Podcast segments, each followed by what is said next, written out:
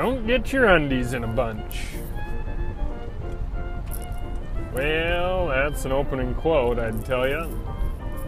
That serves us perfectly on a day like today.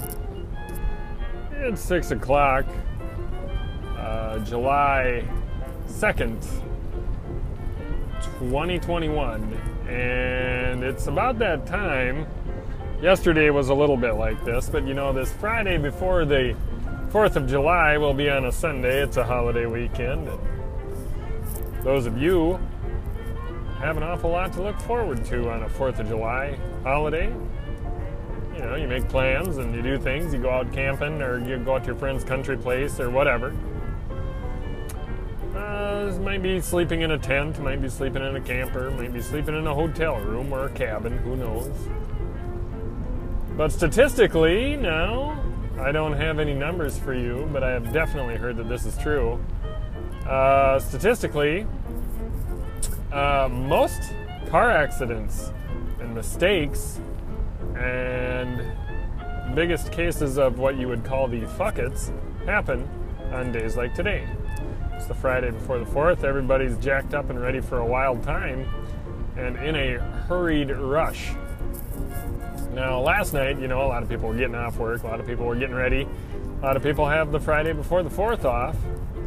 So I was going down the road, and uh, let me tell you, people were passing me in the stupidest spots. People pulling out in front of me, and people, I mean, just, I had to be this tremendously defensive driver.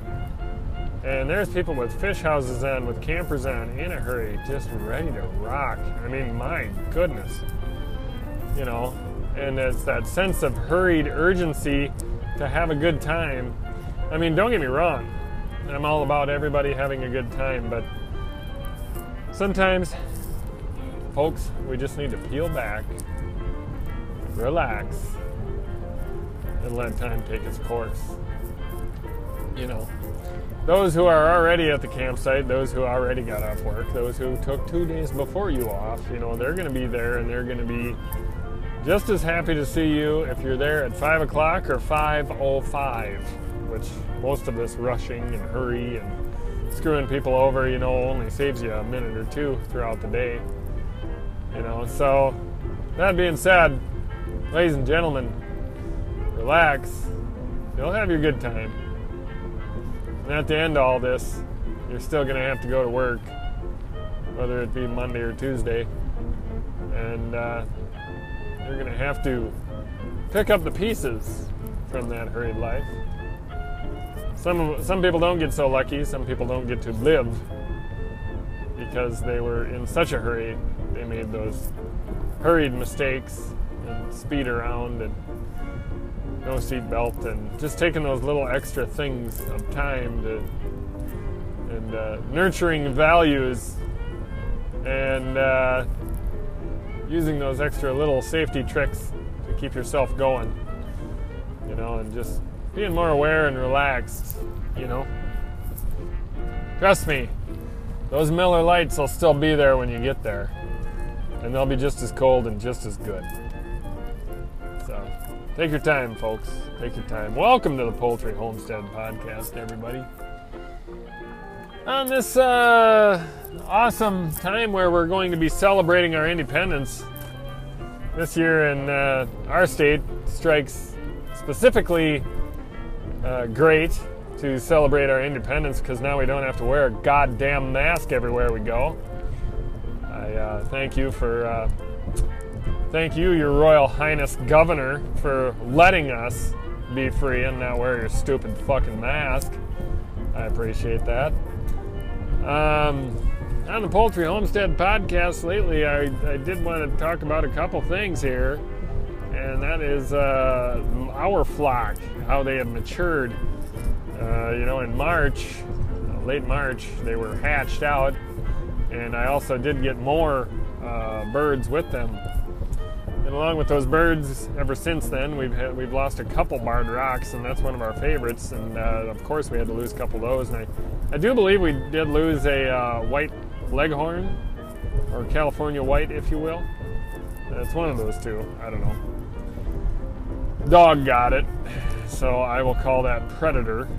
Uh, the other ones, I, I, think the dog got one of the barred rocks too, and we also got a. Uh, we just had a barred rock die, so that is what it is. The roosters are starting to crow. Uh, not not a lot, and not a perfect crow, a very half-hearted crow, and we are certainly thankful for that. Um, it's looking like to me like we have four roosters, but that might not be entirely true because uh, we may have five. I did see a, uh, gosh darn, a, a uh, one of the buff Orpingtons that we got is looking more mature than the other buff Orpingtons that we got uh, from uh, the local feed store. So that Buff Orpington, if that's a roof, rooster, gosh, I hope they're polite. I mean, I'd really like to have that genetics in with my girls that I have now, which are the girls that um, we've had for two years now. I mean, if I could get some hatching eggs, Buff Orpington, uh, mixed in with that, along with um, there's an Easter egger rooster. If I could get him with my olive eggers, oh boy, that would be wonderful wonderful genetics um, to have for a really colorful egg assortment. I'd like to hatch those out. I'd really like to hatch those out. So I might have to put those guys in some confined quarters for a while and uh, see how they do. Um, just to get those eggs, get him doing a little romping, and uh, get some really nice looking eggs. That'd be that'd be nice. So uh, we'll see what happens. You know, I mean, you got to have them in there for two weeks in order to get the fertile eggs because it takes that long for the oviduct to get uh, fertile. And one rooster with two hens, man, I, I, think that two weeks period I'd be able to start keeping eggs, and uh, man, I'd get some really good ones out of that. I think. My Easter egger genetics I do have an Easter egger hen. I do also have a naked neck Easter egger hen. Um, so we do we, we have quite the assortment there. The barnyard mix. We'll see what our eggs are looking like from this flock we hatched out here in about a month or so. So that'll be kind of neat to uh, to get those uh, cooking. Also, the uh, flock that we have now, they're they're laying. They're not quite as in full force as they were in the first of spring. There, you know, we're getting uh, six to seven, sometimes eight eggs out of 11 birds a day. But for two-year-olds, you know, what, what more do you want? I mean, what more could you ask for? So that is something that is looking really good with our flock.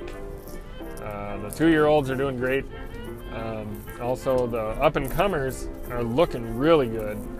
Um, our purebreds are, are nice, but are also our hatching eggs we got from Kate.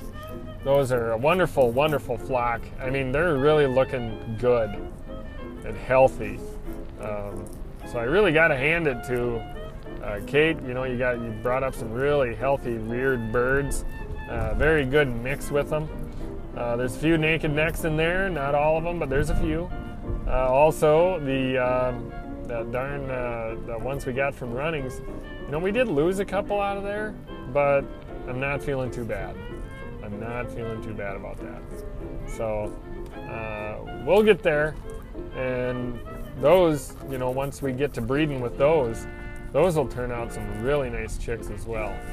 So this barnyard mix thing we got going, we might actually, you know, with that Easter egger rooster and those olive eggers, along with another, well, they have the same dad, I guess I don't want the banjo to play too loud in that flock, so I, I might not get those breeding. But uh, we'll see what happens. We'll see what happens. But I do have hope for the flock if the Buff Orpington is a rooster, the one that's really coming into color right now. If that one's a rooster, um, he's not tied to anyone, as far as I know. Uh, he might not even be tied to the ones that I got from the feed store. So that would be a really unique uh, breed and a really neat, um, really neat breed to have in there as far as the rooster goes. So anyway, uh, that's all I got for you today. our flock is looking good. We, we're the quail are great. Um, you know, we're just in the summer here and uh, waiting for our flock to grow up and see, waiting for them to drop some eggs. Also waiting to, uh, you know, maybe make up some hatching eggs next uh, next spring. Uh, maybe even in February, you know, if we could get some get the get the, get the rooster in there and get the eggs to drop. I mean, we're gonna have eggs all winter with these birds. Uh, they definitely will be laying all winter. Their first year, they do. They just do that. So, anyway, that's all I got for you today. Uh, have a happy holiday weekend. It's uh, happy Fourth of July. Celebrate your freedom, ladies and gentlemen. You do not know how much longer you have that, or if you think you even still have it at the rate things are going. Thank heavens. Um, don't get it robbed from you. So, anyway, I love you all. Thank you for listening. I appreciate all of you. Uh, not much information today, just a little bit of rambling around about the chicken flock. But you know what? We need that too sometimes, just to know what other people are doing and what their ideas are. Um, sometimes we need to know that too. So, anyway, love you all. Have a good one.